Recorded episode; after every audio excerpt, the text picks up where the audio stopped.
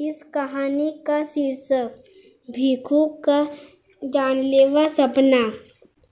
मैं इस कहानी से यह सीखता हूँ कि कभी भी किसी को बिना वजह मारना नहीं चाहिए। प्रगति में सबको जीने का अधिकार है। भिखू की जगह पर मैं होता तो मैं भी कसाई खाने का काम छोड़कर अन्य काम करने का सोचता।